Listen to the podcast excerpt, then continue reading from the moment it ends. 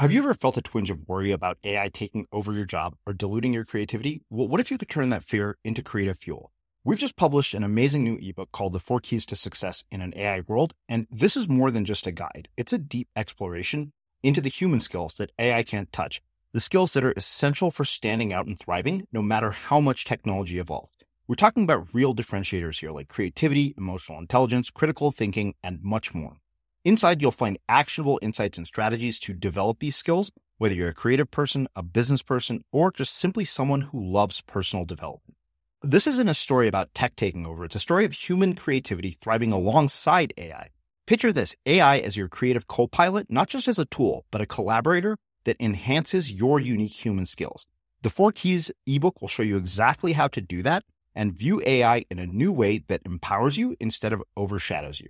Transform your creative potential today. Head over to unmistakablecreative.com slash four keys. Use the number four, K E Y S. That's unmistakablecreative.com slash four keys and download your free copy.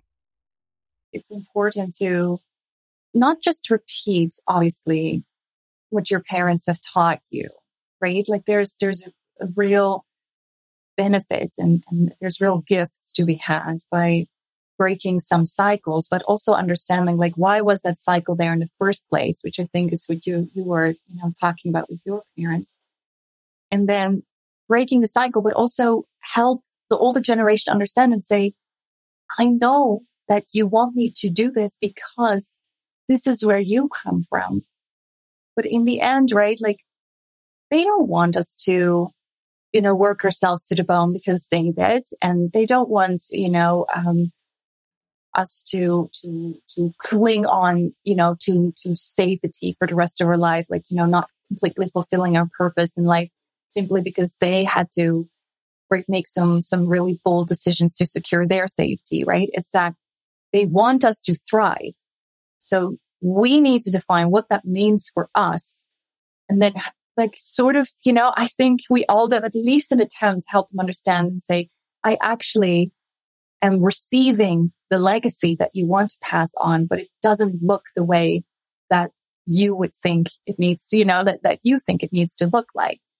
And, and those can be really deeply transformational conversations. And of course, sometimes it doesn't work, right? They'll just like, no,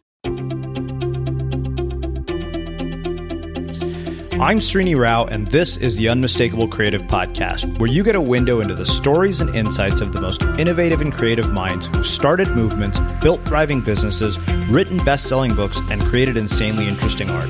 For more, check out our 500 episode archive at unmistakablecreative.com. Merel, welcome to the Unmistakable Creative. Thanks so much for taking the time to join us. I'm so excited to be here. It is my pleasure to have you here. I found out about you, I think, through either way of Cher Hale or the people at Podcast Alley. Uh, usually Cher is kind of the one and only referral source that I never say no to. I don't think I've ever said no to her, um, because she's so good at what she does and so good at vetting people. Uh, she's like integrity. Yeah. It's all oh, no, I mean, I, every time I have a friend who's like, who should I hire to get myself on podcasts? I was like, Cher Hale. She's the only person I never say no to. And I say no out to nine out of 10 people. Well, I am I'm lucky. Well, lucky. you hired Cher. Cher, Cher, Cher no, actually, I hired Podcast LA. I hired the, the other okay. ones, the other and she works with them. I believe she works with them, if I remember correctly. So I either that or she's done some work with them. Anyways, yes. it is absolutely my pleasure to have you here. So I found out about your work and when I saw the results in income that people were getting on your page, I was just like, okay, you know what? I have to find out about this. Like, what the hell is behind all of this? what is this thing? Uh, but before we get into all of that, uh, since we're talking about work, I wanted to start by asking, you, what did your parents do for work? And how did that end up shaping what you've ended up doing with your life and your career? Oh, I just, I've looked, I've looked forward to this question. So, um, I think first of all, I just want to say I come from a family where it's like we have artists in the family, psychics, mediums, Rosicrucian high priestesses, astrologers. So it's a very different kind of family um, than most people. And so creativity was sort of the, um, was expected. So instead of my parents going like, well, you're going to be a dentist like your dad or, you know, a lawyer or whatever, right? Um, it, it, was very much expected for me to have a creative profession. And, um, and sort of like now as an entrepreneur, I'm almost like rebelling. I was talking to my dad the other day and I'll, I'll tell you in a second what he does and what my mom does. But I was talking to my dad and he was like, Merel, like, yeah, making millions is fun and all, but you know, really you're an artist, right? It would be total waste of your life if you don't make that like sort of the, the focal point of what you do. Like, okay, I think entrepreneurship is actually really creative, but not sure that you're going to ever understand that. Um, so yeah, my, my dad, um, although he is a, he's a very creative person, he, um, analyzes, um, uh, sort of like the benefits that people, um, can ask for or the, the, what do you call it? Like looking for the, English words is Dutch. Of course, he works in Dutch, but basically he works together with doctors so that when people go on disability, um, he and the doctor together analyze like what kind of, you know, disability they can go on or whether they should still work or work part time or what they're capable of. So it's very, very much, um, it's very analytical. It's very, um, very much like listening seeing possibilities, helping people see possibilities. It's almost like probably he's been coaching people like before it was even hot. You know, that like it's it's very like the skills that he taught me and the way that he talked about people and how he worked with people. I use to this day as a business mentor for sure. And then my mom, um, she's actually the inspiration for for what I do today because she is so incredibly talented uh, she's an interior designer, um, like creates these incredible homes. And she was never able to turn it into money. So was, she was officially a stay at home mom. Um, but really, right, she's just like a magician with spaces. And to see her not able to turn it into money and then to right enter the realm of opera singing myself, right? Like to go be an artist, Merel, right? So I studied opera singing, had a career, all the things. And then sort of realizing, like my mom, like my grandma, I like my, like, what? Right. All the way back. Um, I stem from a lineage of women that just don't seem to actually fully, you know, fulfill their potential and monetize their skills. So being pregnant at that time, I literally like swore an oath to my unborn child to not pass that on. And I'm very excited to report that we definitely broke that cycle with uh, where where I was able to take my business. Mm-hmm. Wow, that's such an unusual sort of uh, narrative, particularly for parents giving advice to their children. I mean, I've had a handful of uh, people who are raised by artists, and even their own parents are like, "Don't pursue a career don't in do it." Yeah. And I, I know this, you know, because uh, you mentioned you're an opera singer. I was almost a music major in college. My dad had the good sense to talk me out of it because tuba players are, you know, one in every orchestra and you basically have to yeah. wait for somebody to die for a job to open up. And oh you know God. that as an opera singer. So a couple of different things. I mean, you know, I just finished reading this book called Quarter Life, which was all about this sort of challenge that young people have, uh, you know, trying to find this balance between meaning and stability. And they either go, you know, they go in one extreme. Mm-hmm. You know, they yeah. pursue extreme stability, which means they have these stable jobs, they make a lot of money and they hate their lives, or they pursue meaning and they have this sort of idea that, oh, my life is full of passion, but it's a giant mess in every other way. Yeah. Um, so as somebody who was raised with this kind of narrative, how did you figure out what that balance is between meaning and stability? I love this question. Um, well, for me, stability is really important, you know, especially being um, the mother to three very young daughters.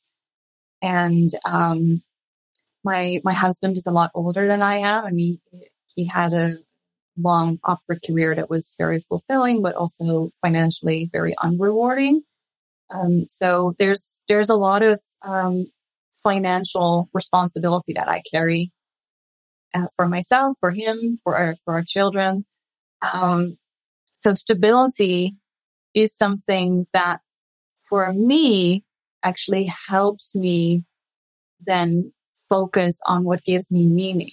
When st- the stability feels wonky, right? I feel sort of just like, oh no, I need to, I need to tend to the stability first in order for me to, like, I'm not one of those artists or creative people who like uh, thrives in the chaos or something. And I think there, there's always a, a sense of chaos when you're an entrepreneur. Like it's different every day and you never know what you're going to encounter and like all those things. And I love that. But, um, it's sort of, you know, I think it's very easy to, to hate on the stability, but I sort of, yeah, I don't know. Like it, they, they go so beautifully together. When I think of, um, you know, how much money we've been able to make, it's also because, you know, my husband took on this role of, of CFO in our company and he works with this, um, this app. It's called You Need a Budget. I don't know if you know it, YNAB. Mm-hmm. And we work with a financial coach and the fact that he so exquisitely manages our money makes me feel safe enough to say, okay, things are taken care of. Now I can go create like my mind castles and create new offers and create like wealth poetry and, and stuff like that. Right. So sort of just making sure that the, that the, the basis is taken care of and, and then, and then fly. And then I think, you know, for me, there's always fascination with, um, you know, my own risk tolerance, which I think is, is, is really where we can create a lot of magic in our lives, right? So it's like, can I, can I be 10 times more courageous today than I really feel I am? And, um, and, and with that idea of 10x courage, like who would I reach out to? What would I say? What would I post? Who would I follow up with? You know, where would I pitch myself and my business? Right. So, and I find that it's harder to do when I know things are a little bit messy in the back end. No. I want to come back to the idea of risk tolerance. Um, one of the things that I am curious about, you mentioned that you're in this family of astrologers and spiritual teachers, it sounds like. And I always wonder if people like you are exposed to sort of spiritual teachings and self improvement type material at an early age. And I wonder if that, you know, makes you immune to all the other bullshit that most of us deal with before we go to therapy when we're 30 something years old. Because I've heard two sides of this coin. People are like, oh yeah, having a therapist as a parent will fuck you up more than, you know, not. it's it's interesting. Um, you know, I was in therapy by the time I was eight, and uh, for obsessive compulsive, um, all kinds of stuff. And I didn't really leave therapy. And then while I was in therapy, I developed anorexia, but hid it from my therapist because at that point I was what my dad calls therapy resistant.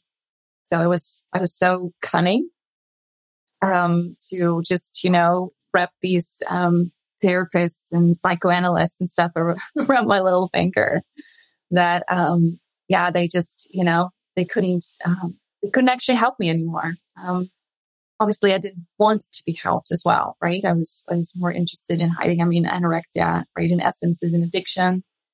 Um, so I, I had a, an interest in people not discovering that that was going on for me. And, um, and then I had no therapist for about 20 years. Um, also really, you know, with this belief that my dad ingrained that, you know, you're therapy resistant. It's not going to work for you anymore. And then actually I started therapy this spring and, um, and, and really realizing that, you know, it's my, I like, it's not whether they are a good therapist or not. It's like my level of honesty that I can have with myself and sort of coming clean with what's really going on for me that creates the breakthroughs. I've been doing some very, very courageous opening up about some of the things that happened in my past and how that affected me. Um, but just to go back to your question, um, I think like for me, the, the experience, like also being in the online space is that some people are like raving about like certain self development tools and certain things where for me, that is like normal, right? So it's not, it doesn't feel as like fancy or exciting or alluring or, you know, like it's, it's just like, oh, that's, that's normal, right? I was reading like Freud and Jung when I was like 15 and right. It's just like, I don't know. It's like, it's, it's a little different. Um, am I jaded? Am I, um, I think more than anything, if I'm, if I'm really like digging into this, where I see so many people really wanting to take all kinds of like certification programs and stuff like that, I think I really trust my own sort of like mentorship and coaching abilities, my listening skills, um, my ability to sort of really quickly identify what's really going on, what they're really saying. I'm like hyper aware of like language patterns and tone of voice and body language. And, you know, it's just something that I've been mastering over the course of decades. You know, um, you know, you were talking about your diagnosis, but I have um, obviously um, a bunch of stuff going on for myself, but also my siblings all went to uh, special special need kids schools and um and and they were well we're all a little bit special like really highly sensitive but also right like uh, diagnosed fear disorders and being on the spectrum and all kinds of things. And and i think that more so than my therapy experiences and you know just being the kid of, of parents that went through some really hard stuff growing up and how that impacted them it was being around people who are, you know, neurodivergent, right, as my norm that sort of made me who I am today and the way that I listen, and the way that I see people and the way that I'm, you know, very often sort of able to, to sort of look through the bullshit that they're throwing out and, and just like go like, oh no, you're one of those or like, oh no, this is what's going on. Yeah. So uh, how has having parents like that and siblings like that influenced your own parenting and the way that you're raising your daughters? Planning for your next trip? Elevate your travel style with Quince. Quince has all the jet setting essentials you'll want for your next getaway, like European linen, premium luggage options, buttery soft Italian leather bags, and so much more. And it's all priced at 50 to 80% less than similar brands. Plus, Quince only works with factories that use safe and ethical manufacturing practices. Pack your bags with high-quality essentials you'll be wearing for vacations to come with Quince. Go to quince.com slash trip for free shipping and 365-day returns. Hold up. What was that? Boring. No flavor. That was as bad as those leftovers you ate all week. Keke Palmer here, and it's time to say hello to something fresh and guilt-free. Hello Fresh. Jazz up dinner with pecan-crusted chicken or garlic butter shrimp scampi. Now that's music to my mouth. Hello Fresh. Let's get this dinner party started. Discover all the delicious possibilities at hellofresh.com. One size fits all seemed like a good idea for clothes. Nice dress. Uh, it's a it's a t-shirt.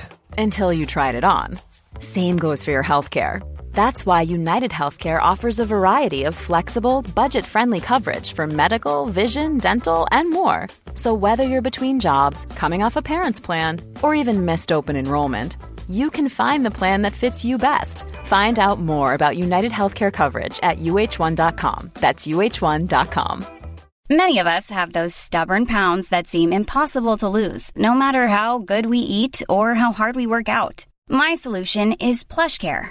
PlushCare is a leading telehealth provider with doctors who are there for you day and night to partner with you in your weight loss journey. They can prescribe FDA-approved weight loss medications like Wegovy and Zepbound for those who qualify. Plus, they accept most insurance plans. To get started, visit plushcare.com slash weight loss. That's plushcare.com slash weight loss. Wow. Nice. Yeah. What you're hearing are the sounds of people everywhere putting on Bombas socks, underwear, and t-shirts made from absurdly soft materials that feel like plush clouds. Yeah, that plush. And the best part? For every item you purchase, Bombas donates another to someone facing homelessness. Bombas. Big comfort for everyone. Go to bombas.com slash ACAST and use code ACAST for 20% off your first purchase. That's bombas.com slash ACAST. Code ACAST. As creators, we're always on the move. Whether it's a live podcast event, a pop-up shop, or a workshop, we're constantly interacting with community, and that's where Tap to Pay on iPhone and Stripe comes in. Imagine this. You're at a live event, a listener loves your merch, or a participant wants to sign up for your course on the spot. With Tap to Pay on iPhone and Stripe, you can accept their payments right there and then, right from your iPhone so there's no extra hardware or no delays. Total game changer. It's not just for creators. Any business owner can do this. It's about making transactions smoother and much more personal, growing your business in your way. We've been using Stripe for our products and courses for a long time, and now with Tap to Pay on iPhone, you can take your business to the next level too. So visit stripe.com slash tap iPhone to learn more. Remember, folks, with Tap to Pay on iPhone and Stripe, your business is always at your fingertips.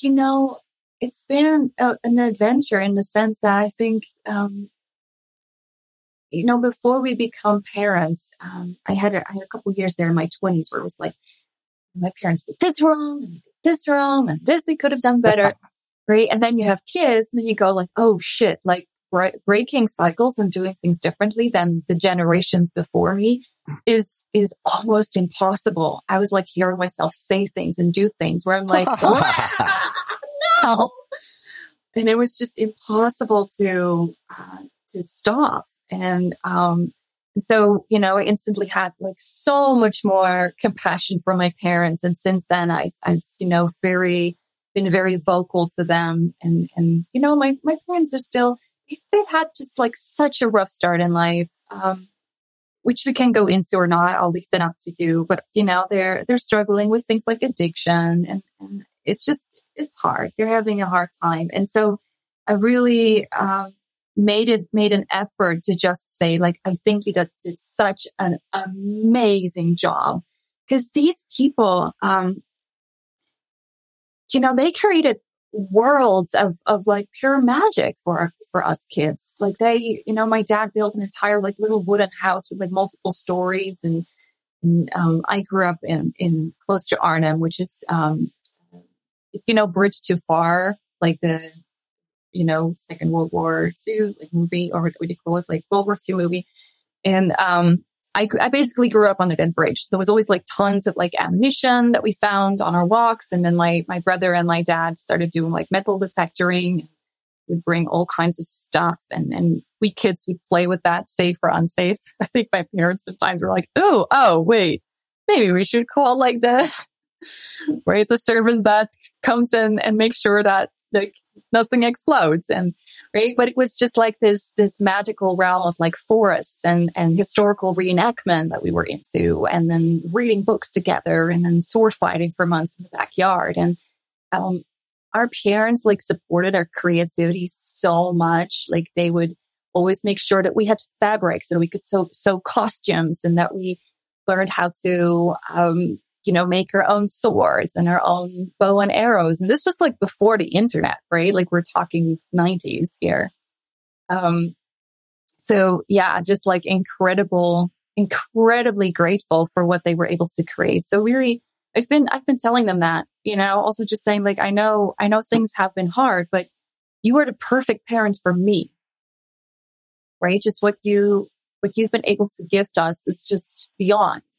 Right. And, and yes, there was a lot of brokenness, but sometimes we would sit around the table and, um, you know, the uh, Strauss would come on like the, um, uh, yeah, that's the. It's called the four last songs, like big orchestral beautiful music and soprano uh, voice. And um, all of a sudden we would all be crying and we'd be sort of like, oh my God, it's a little bit like my dad did like full blown sobs and we would all hug. And, you know, so there's, I think creativity, if you, if you speak about creativity, I think creativity was like that one thing that, you know, the brokenness couldn't touch you know, the, the, the sort of the complexity of like where they came from and how that impacted them and how that impacted their parenting and how that impacted us and all those things. But creativity was always something that we had, that we could count on, that we could, you know, we could find each other through the creativity, through music, through art, through creative self expression. And still, like when you see the WhatsApp channel of my family, they have this, we, we, do WhatsApp together. And, um, they call it like family Kriegsman headquarters tier, And, um, it's like literally like, oh, I just finished this like massive embroidery project. And then the next one is like, oh, I just, you know, I, I have my, my first sort of, um, you know, bunch of paintings already for, for my first exhibition. And then it's like, it's, it, it's just like art is our language. It's our love language. Mm, I love that. Um, yeah, I, mean, I, I, do want to go into sort of the rough start. But it, it's funny because you think of a comedian who said, you know, every mother places a curse on their child says, one day I hope you have a child that's just like you. And that curse actually comes true. Yeah. And I've asked friends about this. Like, do you ever find yourself repeating the, the patterns of, of, you know, your own parents? And this is one of my best friends. He's like, yeah, come to think of it, all those things I said I'd never say, you know, I find myself saying to my own daughter. Um, but yeah, I mean, you did mention a rough start. You know, it's funny because I, I realized even with my own parents, you know, being sort of this weird creative kid born into an Indian family, I always joked that I'm like God's sorting error somehow getting placed with these people. Um, but I, after spending so much time understanding the context in which they formed their yes. worldview, which was, hey, our lives were either poverty or security, which is why we gave you the advice we yes. did. Um, I, I, I started to really kind of see things with a perspective. And then I also realized I was like, wow, they literally started with nothing. They came to the, you know, this country and I'm like, wow, what you guys have done is nothing short of remarkable. Yeah. Yeah, exactly. Right. And you can, it's, I mean, it's very, very special when you start to realize that. Um, it's, yeah. it's like a magical moment. Um, yeah, I would say that for my parents, like my, my dad, and I just realized I have to lock myself into my computer. It kicked me out for some reason. Make sure I don't lose you here. There we go. I'm back. Um, my father's father died very unexpectedly when he was 13 years old. Literally, you know, was playing upstairs and all of a sudden heard like this gut wrenching, like scream from his mother. And he ran downstairs and she was on the floor next to the phone, absolutely sobbing. And, you know, her husband had died at 42. And, um, and she was, she, she never recovered. You know, it was very, actually very, very moving, honestly. Um, when she was, you know, 80 years old and she was like a complete chain smoker. I don't even know how she got to 80, honestly. Um, but she was 80 years old and, um, she had struggled with something uh, in, the, in Dutch we call it delirium, but it's like, um, she became delirious, like her, she was probably like a little dehydrated or something. And just, you know, she started seeing things and, and, and wasn't quite there with us anymore. She was in the hospital and she had like throughout my childhood told, told me so many stories of, of her husband and how kind he was and how, how much of a gentleman and how he would, how he would treat her. And like she was in love with this man, right? Even like 40 years after, after he passed. And so he started telling uh, stories back to her while she was in the hospital. And she was, you know, she was sort of there, but not quite. Sort of almost like a child, you know? Um, and, and just like, yeah, you know, you, you would always, you know, uh, put on your coat and hold the door. And, and, she said, how do you know? And then the next thing she, she just started crying and she had her false teeth out and she, she looked absolutely like, you know, like ridiculous, but so beautiful and special. And she, she started crying. She said, I love him.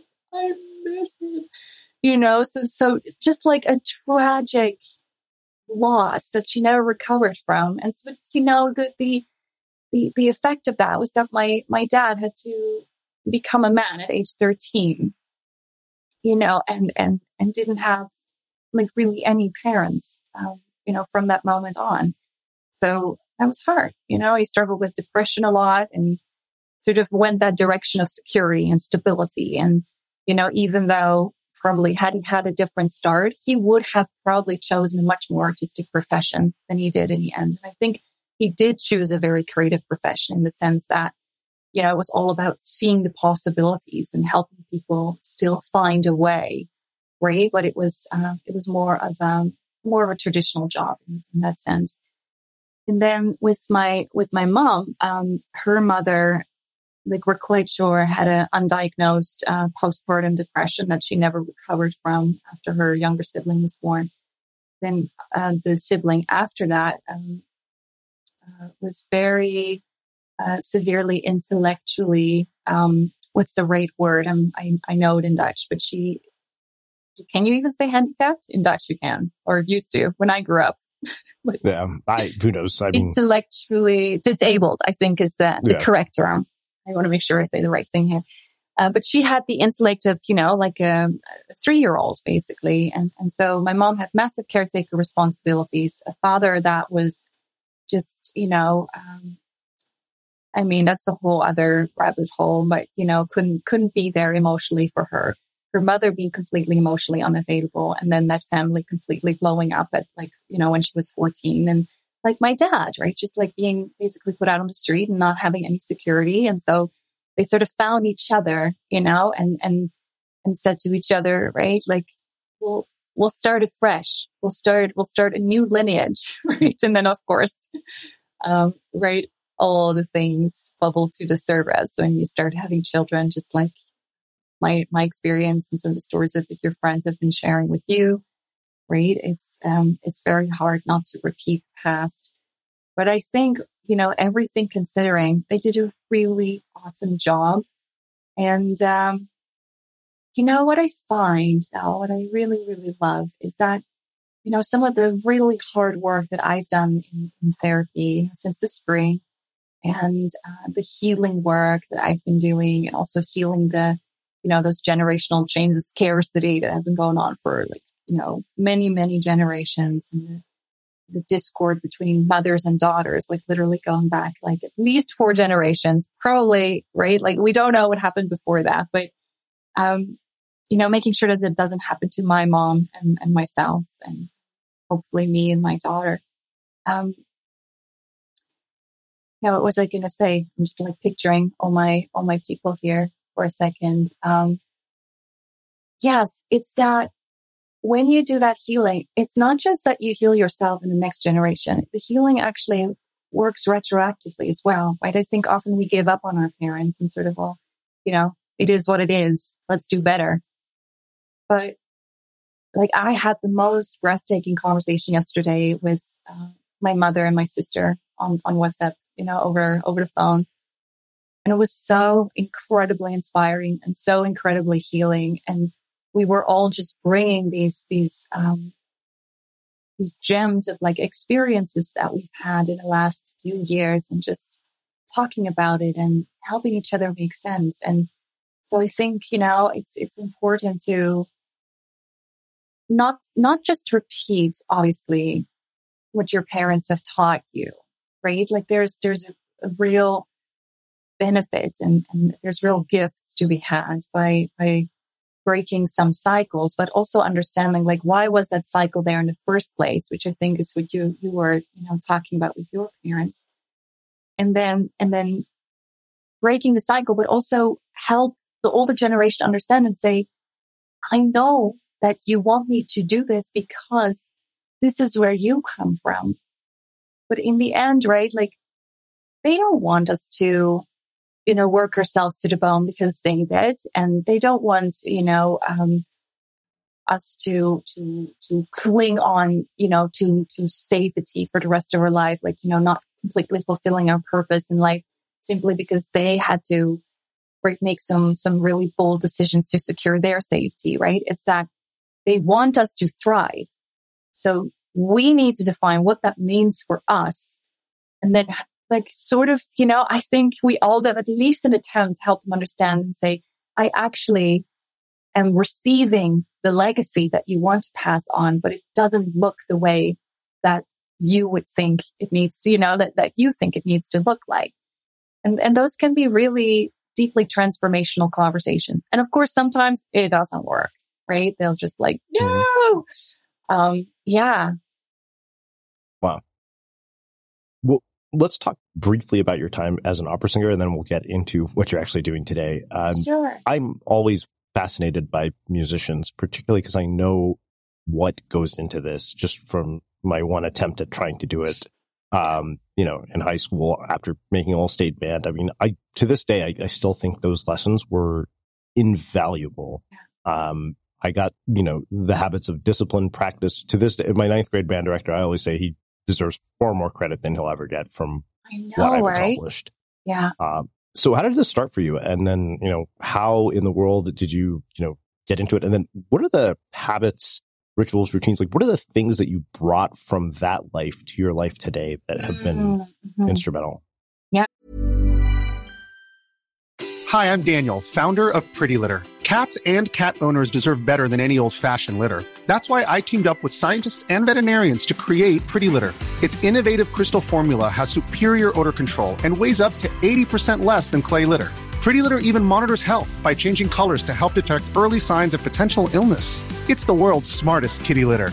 Go to prettylitter.com and use code ACAST for 20% off your first order and a free cat toy. Terms and conditions apply. See site for details. Hold up. What was that? Boring. No flavor. That was as bad as those leftovers you ate all week. Keke Palmer here, and it's time to say hello to something fresh and guilt-free. Hello Fresh. Jazz up dinner with pecan-crusted chicken or garlic butter shrimp scampi. Now that's music to my mouth. Hello Fresh. Let's get this dinner party started. Discover all the delicious possibilities at hellofresh.com. Hey, it's Ryan Reynolds, and I'm here with Keith, co star of my upcoming film, If, only in theaters, May 17th. Do you want to tell people the big news?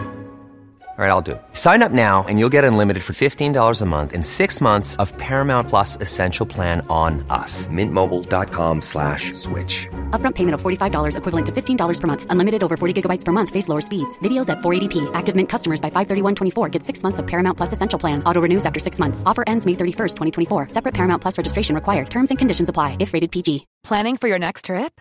Elevate your travel style with Quince. Quince has all the jet setting essentials you'll want for your next getaway, like European linen, premium luggage options, buttery soft Italian leather bags, and so much more. And is all priced at 50 to 80% less than similar brands. Plus, Quince only works with factories that use safe and ethical manufacturing practices. Pack your bags with high-quality essentials you'll be wearing for vacations to come with Quince. Go to quince.com/pack for free shipping and 365-day returns. Since 2013, Bombas has donated over 100 million socks, underwear, and t-shirts to those facing homelessness. If we counted those on air, this ad would last over 1,157 days. But if we counted the time it takes to make a donation possible, it would take just a few clicks. Because every time you make a purchase, Bombas donates an item to someone who needs it. Go to bombas.com slash ACAST and use code ACAST for 20% off your first purchase. That's bombas.com slash ACAST, code ACAST. As creators, we're always on the move. Whether it's a live podcast event, a pop up shop, or a workshop, we're constantly interacting with community, and that's where Tap to Pay on iPhone and Stripe comes in. Imagine this you're at a live event, a listener loves your merch, or a participant wants to sign up for your course on the spot. With Tap to Pay on iPhone and Stripe, you can accept their payments right there and then, right from your iPhone, so there's no extra hardware or no delays. Total game changer. It's not just for creators, any business owner can do this. It's about making transactions smoother and much more personal, growing your business in your way. We've been using Stripe for our products and courses for a long time, and now with Tap to Pay on iPhone, you can take your business to the next level too. So visit stripe.com slash tap iPhone to learn more. Remember, folks, with Tap to Pay on iPhone and Stripe, your business is always at your fingertips.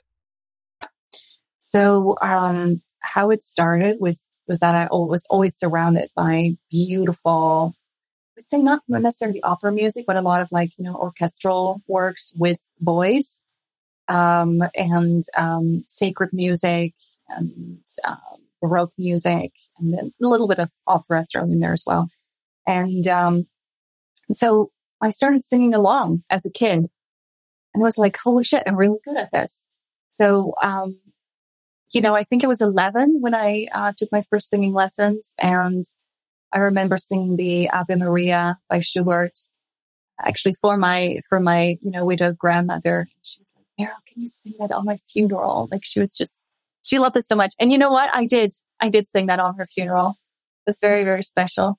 It was like I, I could keep it together, sang absolutely, you know, amazingly, and then absolutely broke down after that. It's like, you know, that in, in and of itself is skill, right? Like being able to compartmentalize your emotions and still, no matter what, right? Like show up and deliver, um, really at a really high quality level. And then, um, right. And then sort of go like, okay, now it's my turn to cry and, and then let go. Right.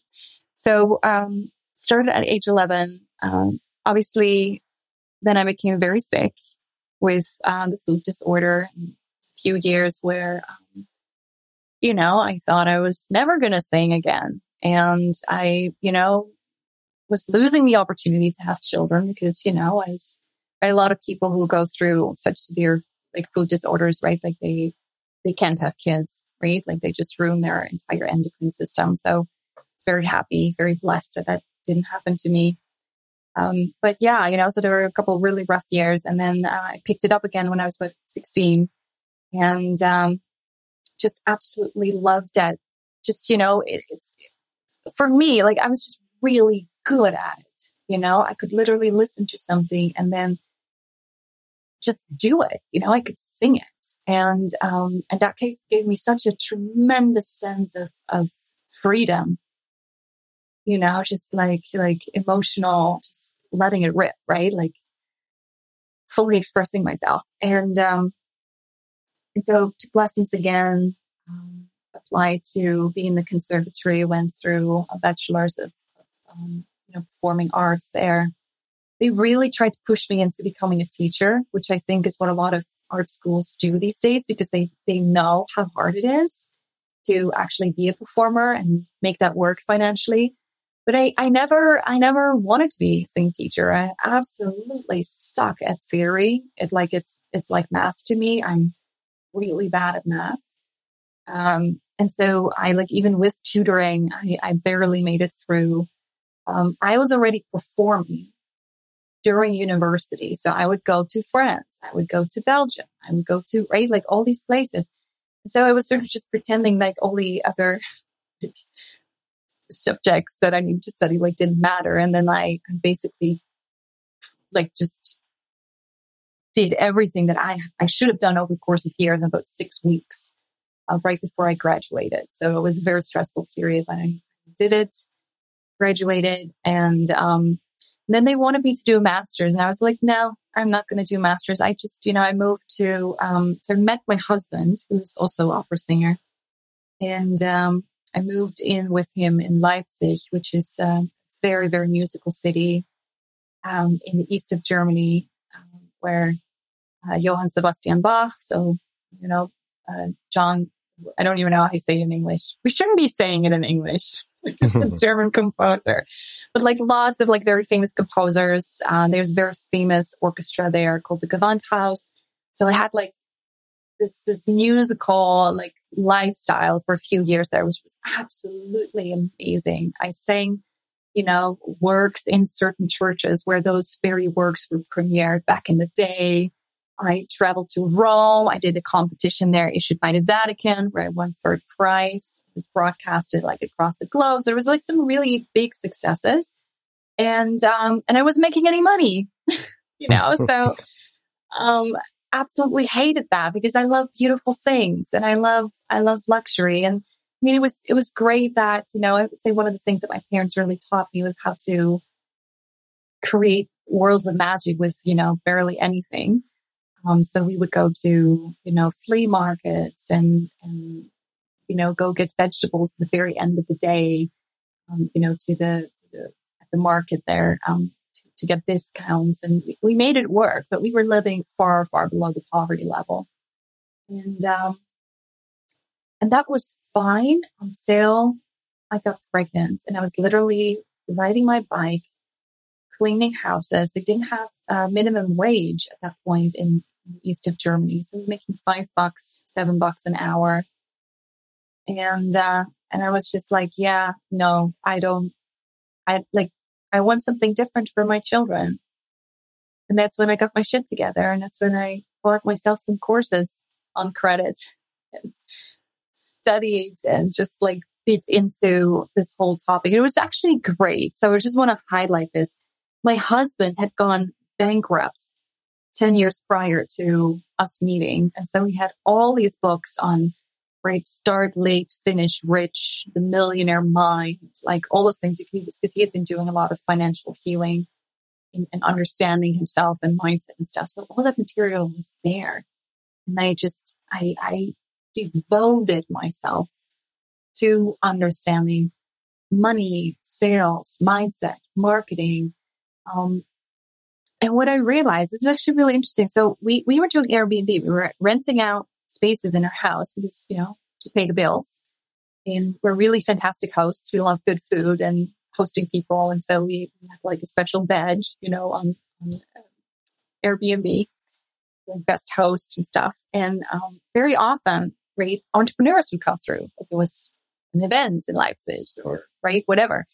And um, and I would talk marketing with them. And what I realized that was like that I'm a really gifted person around sort of like words and messaging and positioning. And they would walk away with ideas and later on contact me and said like, you know, Merel actually implemented this and it's it's it's gone berserk. Like it's it's it's hugely successful.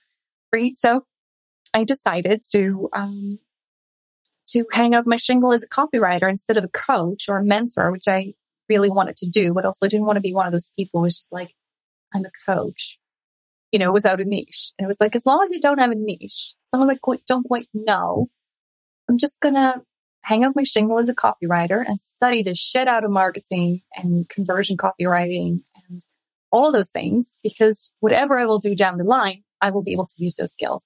And did I ever? Like that was such a good decision. It sounds to me, you know, just from hearing you tell that story, that a large part of your work is more about financial healing than it is the actual tactical stuff. It's interesting because I, um, what I believe is that we can replace most of our busy work by making power moves. So it's actually like deep down, we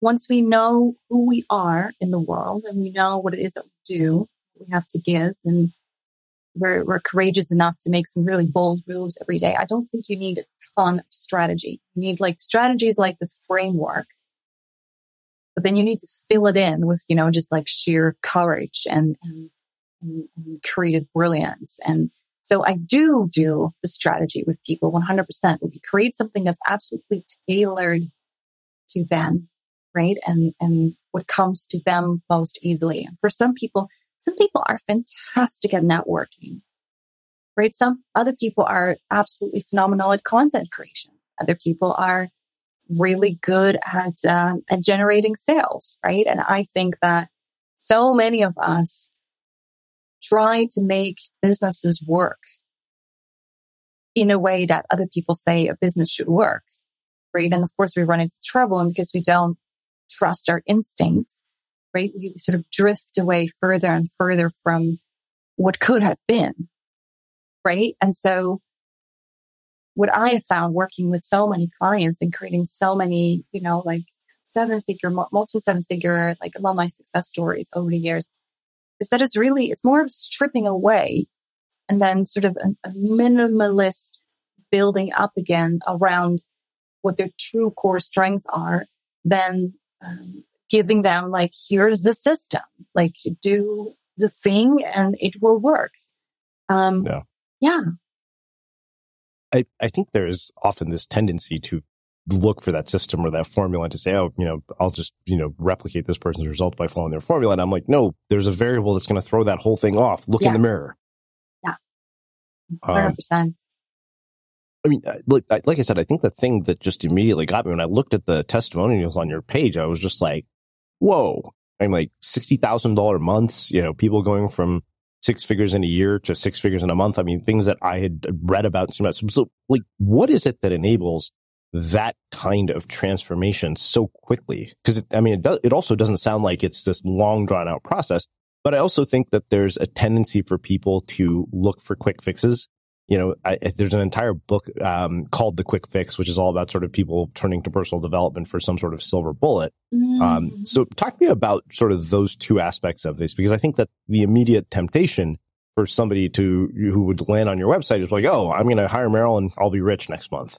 Yeah, and unfortunately, I've had people like that, and then of course it doesn't work, and then there's you know some some resentment as well. And you know, I've over the years like really tried to refine um, my ability to spot somebody who is ready for this work because basically what I help them do is become so incredibly courageous. Right? It's like literally replacing all of that busy work, all of that like static that's just like, you know, buzzing around us, right? With like, oh, you could do this, or could do that, or right? All of all of that and just saying like, like, who are you? Why are you here? What's your life's work? Right. And, and just, and just really asking those questions that for a person who is ready for that, right? For them to, to just, it's, it's a, um, how would I describe that moment? It is a very often realizing that they already have everything they need if they just slightly tweak this one thing and they do a little bit more here and they really, you know, like become gutsy in this one particular area and like it just goes boom, right? In the most beautiful way. Like it just explodes. Yeah. So I would say that people who are ready for that often, you know, are, are really clear on, on their life's work and also sort of just, you know, had uh, have had experiences like either in corporate where they were successful, so good success habits. Whereas you were asking me before, like, how did, you know, being an artist, like teach me like habits and routines, right? But it's, it's, it's, um, you know, high performance, right? It's basically what mm-hmm. it is. So people who come to me who already have those like high performance, um, sort of, um, routines and practices in place, they know what it is that they do. They know what it is that they want and they're no longer willing to go through life not having it. Those yeah. are absolutely perfect. Right. And, and, and then, I'm guessing they don't need to be motivated because like this is, you know, one yes. of those things is I'm like, you know, I, I can't stand people who need to be motivated. I'm just like, yeah, I'm not for you.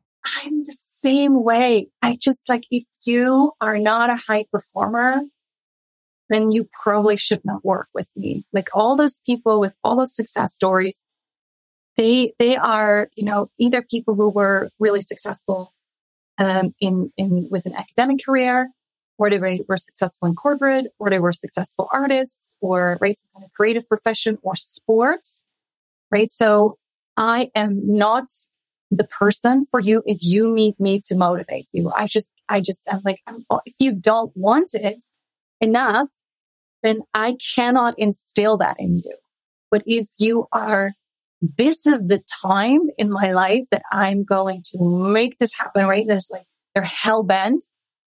Yeah. Then, then I'm the perfect person. I'm literally like, like looking at the constellation of all the, all the things that they bring to the table. We just create those minor little tweaks and, and, and, and adjustments. Mm-hmm. And, and everything just starts working together. So I'm really good at sort of seeing the landscape and how it fits together, I can, I can see people very, very clearly. I'm an excellent listener. So I just pull it out of them with the right questions. And then literally sometimes it takes 10 days for them to, to start bringing in like some very, very serious money. Wow. Um, so one, you know, it's funny you say this because I, I had a friend, um, one of my best friends, and I was like, Charmaine, I'd be a terrible coach. I'm like, I don't give a fuck about people's problems. I'm like, I just want to provide solutions. Yeah. And I'm like, I'm not interested in hearing about their emotional bullshit or baggage. And somebody emailed me recently and said, Srini, was, you know, want to do some one-on-one work with you. And I was like, well, listen, man, I'm like, I don't really do one-on-one work. So, um, there are a couple things you should know. One, I don't give a fuck about your feelings. I don't give a fuck about your problems. I don't want to hear about them. Yeah. But what I will tell you is how to make shit happen. And often I will tell you what you need to hear, not what you want to hear. And I remember I put this on Facebook as a post as say, you know, like what I jokingly called no bullshit coaching. And my friend Charmaine was like, honey, that should literally be word for word the copy on a landing page for your coaching services. And I was like, that sounds obnoxious. This guy ended up hiring me. It's amazing, right? And this is yeah. the thing. It's it's like we I think, you know, that that is a moment of, of of courage, right? For you, like truly owning who you are and it attracts the people for you. Right. I'm, I'm yeah, I, would was, say I was kind of surprised. It was just like, oh, okay. Yeah. So this is how I filter by telling you I'm not a therapist. I'm not a life coach. I don't want to hear about yeah. your problems. Yeah, exactly. I would say I'm, I'm, I'm a little bit softer in the sense that, you know, it's not that I don't care about people's problems. I'm very good at helping yeah. people make sense of why it's still a problem and how it's holding them back mm-hmm. and how they can change that. But then if they don't have the, the capacity or the willingness to actually go and make the change, then I'm like, yeah, then I don't know what I can do for you. Right. And I think this is often like where I think the coaching industry just plunges straight head, headed, like headfirst into codependency right? Where mm-hmm. the coach or the mentor or whatever starts to, to actually work harder than the client. I don't think that's right. I don't think that's the right dynamic. Um, it's, that's not how I think you, you create the, the kind of breakthrough results that you see right on my website. Um, they have to have the willingness to work through the hard shit and keep, keep on getting up. Like I'm picturing you know, scenes from movies where somebody's just continuously like beat, beaten into the mud, right? Like face down and just continues to get out, right? You need to have, um, excuse me, you need to have that attitude if you, you want to be successful as an entrepreneur. And then, yeah, there, of course, there's like the ease that you can build in, right? And, and, and, and, the downtime to right go into your creative like sort of cave and come up with the next iteration of your work and right all of that right it's mm-hmm. it's not being I, i'm curious how you would phrase this distinction because it's not about being hard on yourself no. it's just being um, understanding that sometimes the kindest thing you can do for yourself is give yourself a kick in the butt yeah no i mean so it's funny you bring this up because I, you mentioned sort of that idea of ease. And I think that we've almost oversold this idea of ease with so many of these books of like, oh, live this stress free life full of money and power and fame. And I'm just like, no, reality. Like yeah. they, you know, I think that there is almost, yeah, I, I like Ray Dalio's work a lot because I think he's mm-hmm. very pragmatic. There's, yeah. I think that this is, you know, Annie Duke has this new book, uh, out, out called Quit, The Power of Knowing When to Walk Away. Um, I love it. Which I is, love it. Yeah. Yeah. I'm, it, it's on my top 10 list. I'm talking to her tomorrow. And, you know, she said one of the problems that we have is that optimism unchecked by realism is yes. what leads people astray. And I think that that's where this sort of persistence, you know, runs into trouble where it's like, oh, okay, you literally have no advantages. And you brought this up earlier. It's like, what are you good at? Um, as opposed to, you know, trying to do something because somebody says you should do it in a certain way, even though you have no ability to do that well and persisting at it, it's kind of like a fool's errand. It is, yeah. And unfortunately, right, like like sometimes I see people, uh, and and I, I, can unfortunately like really see that they're not stellar at what they do, right? Yeah. And and there's there's nothing I can do for those people, and I I always tell them, right? It's like there, there's just right, there's not a high enough level of mastery, or there's not a high enough level of of uh, clarity Right. So I'm really, really good at positioning and, and, you know, what yeah. kind of words to use and stuff like that. But you, you have to be able to build it around something that, you know, a body of work that is already. And people don't want to hear that. Yeah, exactly. yeah. No, it's, it's, but I, I love pragmatic, um, you know, people, authors, thinkers. Um, I, I, I think it's much kinder, right? It's, it's, for example, um, you know, for me, just a realization that, you know, life isn't fair. Mm-hmm. Right. I actually find extremely helpful. Um, yeah. Because now I can stop being in a story around like, but that wasn't fair. And, and oh no, wait, it's actually, it's about money and power and maybe sex and, you know, um, well, I think we also don't like to admit at all that luck plays a role in certain things. There's this, this sort of, you know, story that we sell. It's like, oh, everybody who, you know, worked their asses off, you know, get successful because they work their asses off. And it's like, wait a minute, you're not accounting for luck. I mean, Paul Graham writes about this in his um, essay on wealth, where he actually says, he was like, outliers are not good role models. He's like, people look at Bill Gates and like, you know, and they forget that he was the beneficiary of one of the most, you know, spectacular blunders in the history of business with IBM selling that OS to him. Yeah. You know, he's like, would Bill Gates be rich? Yes. Would he be you know, one of the richest people in the world today? No. Yeah. if that hadn't happened. Yeah. You know, he said from that point on, all he had to do was execute. And I think that we like to gloss over those parts of these stories. It's, it's, I think honestly, what I often find is that people are looking to simplify the reality that we live in when really it's a complex cluster of luck, of, of privilege, of right, like so many layers. For example, um, you know, my, my husband and I, um, he's, he's an agricultural heir, right? Like he had 160 acres and, and a house on it that was literally that we could just move on to. um, you know, that, that literally like overnight lifted us from, uh, you know, poverty to, um, to, to living, living somewhere beautiful where we could literally grow our own food and raise our kids and all that stuff, um, without having to pay mortgage.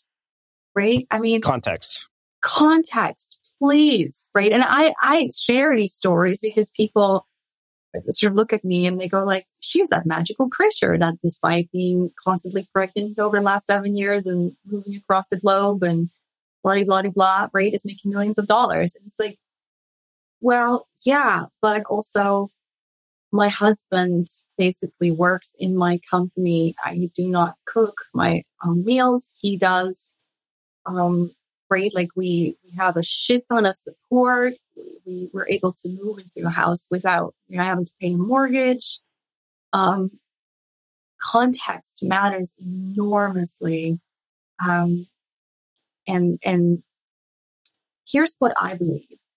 I think instead of like looking at other people and go like, well, if they can do it, I can do it. Or if I do it like them, then I will succeed too. You have to have almost like a relentless pursuit into like the very fabric of, of your own identity. Rita, what I often find is that the, the, the gems that, that sort of catapult us to, into that next level, right, are in, in the shadows of our own psyches, right? And, and it is, it is where, where there is like a wealth, literally, of, of ideas and expressions and creative ideas and like all the stuff, right? So it's like more than anything, find it within yourself. Go look within you, right? But of course, it's not a trodden path, right? It is mm-hmm. completely like, like venturing into the unknown, um, that I'm personally like extremely uh, committed and devoted to. Like it's, it's in my daily practices to, to, to sort of venture into, into that landscape of my, right, my inner wild landscape and just go walk around in there, right? Instead of, of constantly looking outside of ourselves for the answers. Because this yeah. is also how you become absolutely unique in the marketplace.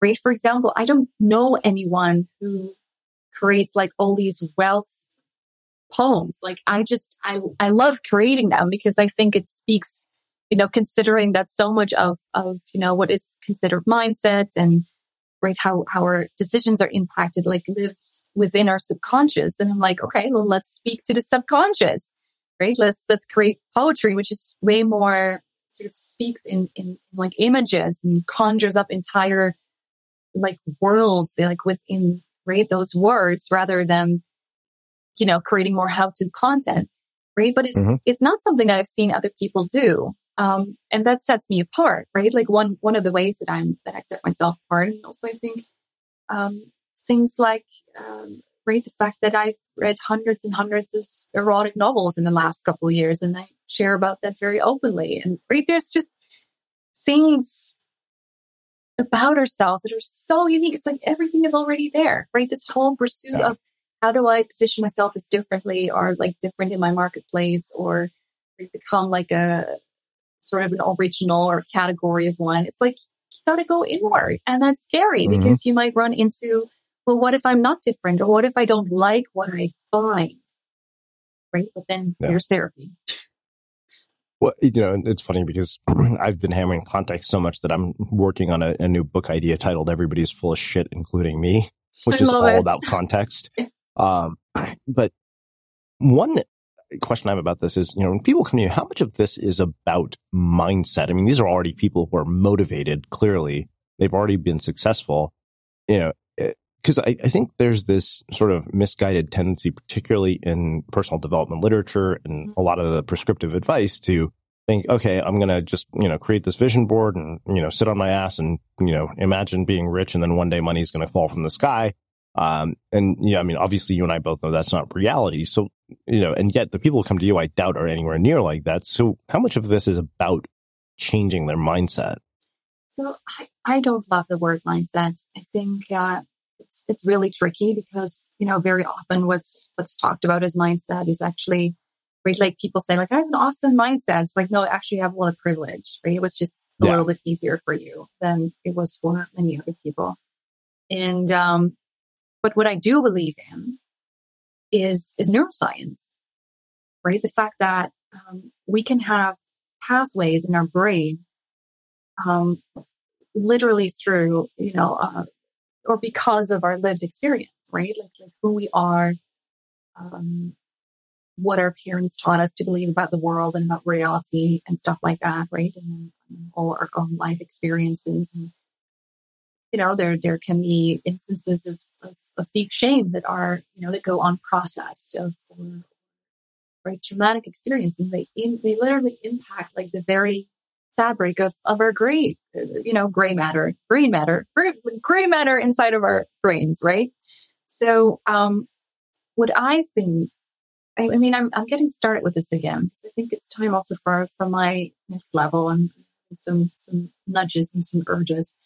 Um, but you know, when, when I was making no money whatsoever and I was like, why would I believe in myself that I can do this? Right. I look at my mom and she, she tried and tried and tried and she failed.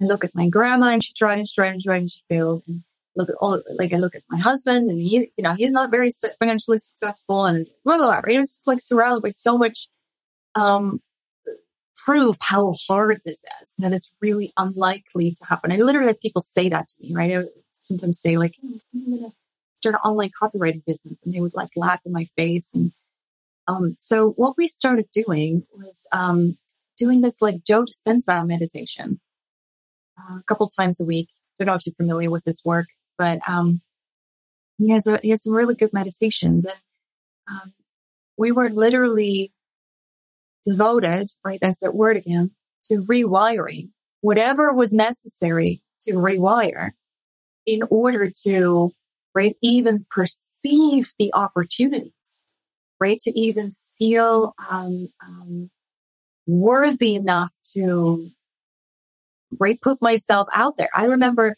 like basically, I started my business and within six weeks, it was a, it was a success. And I was invited on panels to be an expert. It was like it was insane. I was I literally uh, remember um, I bought the Copy Cure, uh, which is Laura Belgray and Forleo's uh-huh. program on copy. So it's copywriter, and they were doing uh, pop up events um, where they were just uh, giving live feedback. And I just inserted myself. I just started giving people feedback as if I was part of of the team. And, uh, you know, just personally message me. I received a message from Marie, received a message from Laura, uh, saying how much they appreciated it and they gave me shout out. And I got hired by so many people after that, right? Because of the transfer of, of authority. Um, and that was literally weeks into me starting my business. But I, I was I had the guts, right, to, to do that. It was a huge risk. They could have said, like, who the fuck are you? And why are you thinking, like, what makes you think that this is, you know, welcome behavior, right? Um, yeah. But I did it. And I think that's really what I've done ever since. It's cultivating these acts of courage, these acts of audacity. And, and, and all of a sudden, even if you are right? You don't have a ton of childcare and you have young kids or you have caretaker responsibilities or you have some kind of diagnosis yourself. Like you will be able to create so much momentum so incredibly fast. But it doesn't mean that you have to start to explore like, what do I fear and why? And who am I being? And right? Do some people call that mindset? Yeah, some people call that mindset.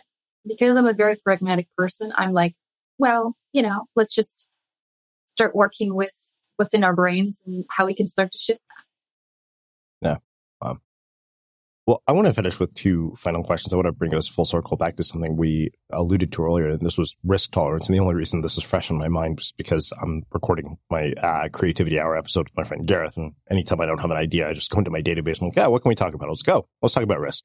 Um, and you mentioned this earlier. And one thing that I have realized is there's something really interesting about risk is that there's times in your life when you have a high capacity for risk with very little to lose. And the irony and the paradox of it is that the very things that get you everything you want involve taking big risks. And then you get to this point where you have all those things and it actually decreases your ability to take risk as you take on more responsibility. So for example, I'm a single guy. Like I can take risks that you can't. And yet you probably have more money than I do, so you can take risks that I can't. So how do you think about that in terms of, um, you know, like stages of, of risk tolerance and not losing it, but at the same time maintaining your capacity for intelligent risk, not just recklessness? Mm, yeah. I would say that, um, oh my God, I have so many thoughts. And I can't wait to listen to that episode. Very, very curious. Um, but you're absolutely right, right? Like I, I have, I have a lot of money. Um, and because of that, I can take certain risks and, and stuff like that. But it, I also have a lot of responsibility. I have three young kids, right? All the things, all the expenses and everything that comes, that comes with having a family.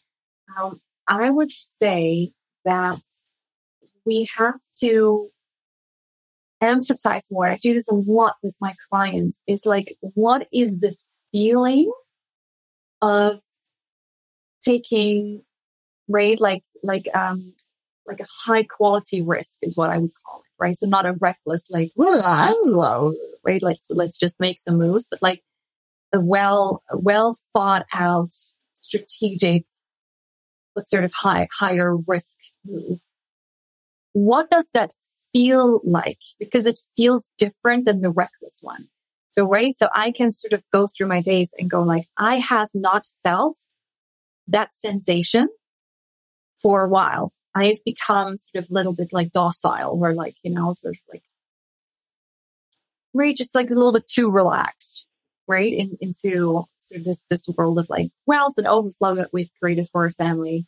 Um, so I, I go for the sensation where I create sort of moments for myself where where I can go like, do did I feel just now the way that I used to feel when I just started and I was making some of those really big bold moves? And then um then I go I can go like, yeah, this is what it feels like. So it's not so much like is this a high risk big move or is this a like is this the one or is this the one? It's like your body actually sometimes knows better than than your right reasoning.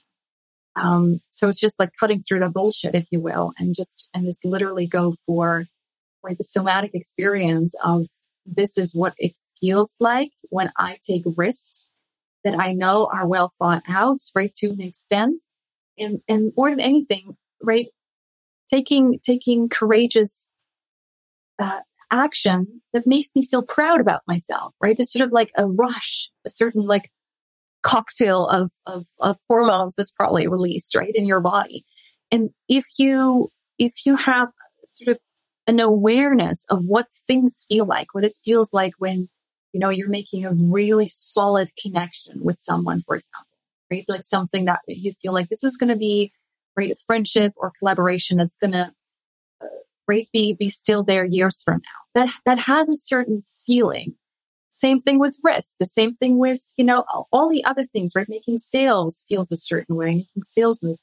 So when you start to cultivate and become really keenly aware of what it feels like, you can go straight to, did I feel like that today rather than did I do all the things on my to-do list, which is usually not the path towards, you know, pro- true productivity and, and, excellence and, you know, performance.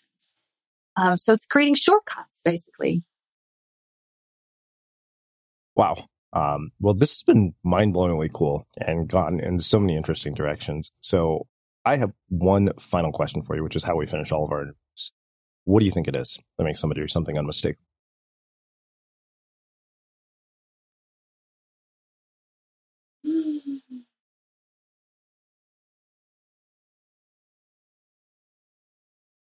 Honestly think it's it's in the area of sort of like the willingness to do what feels right, even if you're not liked for it. Sort of like that willingness to be rejected, that willingness not to be liked, that willingness to not be understood, and to do it anyway, and to keep saying it, and to keep being visible with it, and to say, this is, this is what I believe in, right? So I think most of us, right, if we turn it around, lose the, the, the, chance to be truly unmistakable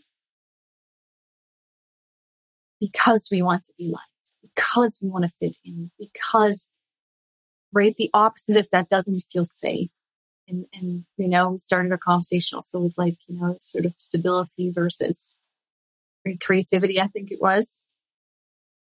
And for me, it, it, it is within that area. And I think it's really important to, to keep not just reminding people around me of this, but also myself, right? Because sometimes I say things and people don't like me at all.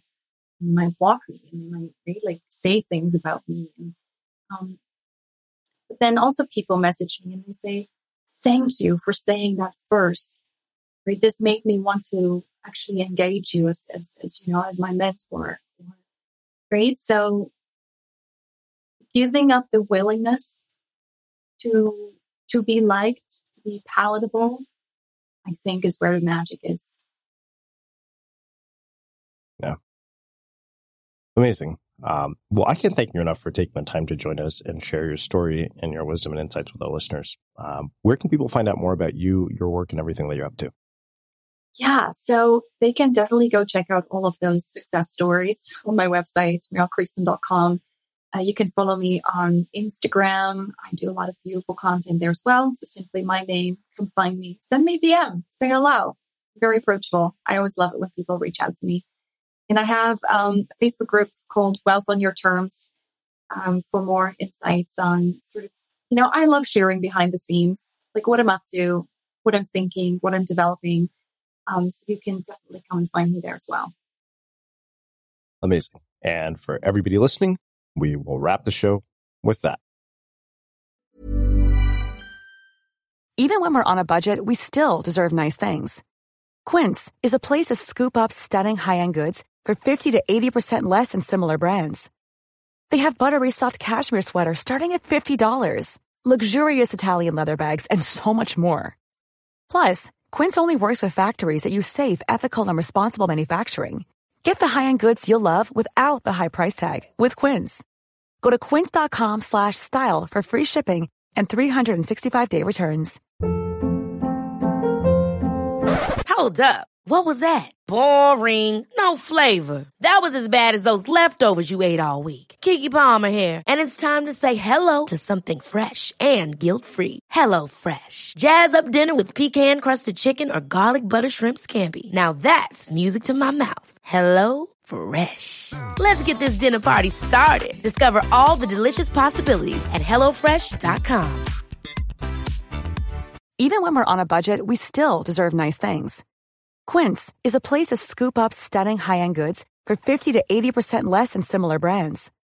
They have buttery soft cashmere sweaters starting at $50, luxurious Italian leather bags, and so much more. Plus, Quince only works with factories that use safe, ethical, and responsible manufacturing.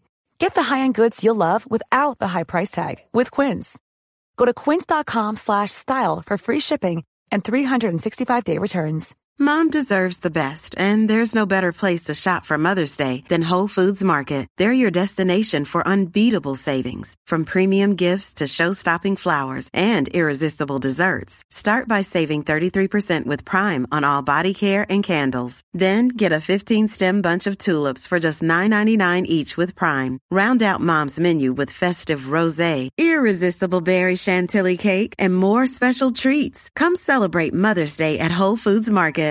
Imagine the softest sheets you've ever felt. Now imagine them getting even softer over time. That's what you'll feel with Bowl and Branch's organic cotton sheets. In a recent customer survey, 96% replied that Bowl and Branch sheets get softer with every wash. Start getting your best night's sleep in these sheets that get softer and softer for years to come. Try their sheets with a 30-night guarantee. Plus, get 15% off your first order at bowlandbranch.com. Code BUTTERY. Exclusions apply. See site for details. Have you ever felt a twinge of worry about AI taking over your job or diluting your creativity? Well, what if you could turn that fear into creative fuel? We've just published an amazing new ebook called The Four Keys to Success in an AI World. And this is more than just a guide, it's a deep exploration into the human skills that AI can't touch, the skills that are essential for standing out and thriving, no matter how much technology evolves. We're talking about real differentiators here like creativity, emotional intelligence, critical thinking, and much more.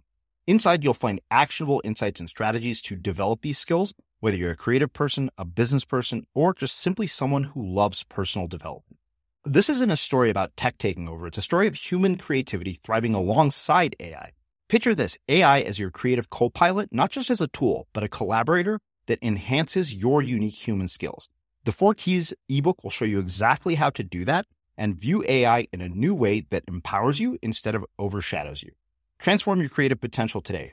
Head over to unmistakablecreative.com slash four keys. Use the number four, K E Y S. That's unmistakablecreative.com slash four keys and download your free copy.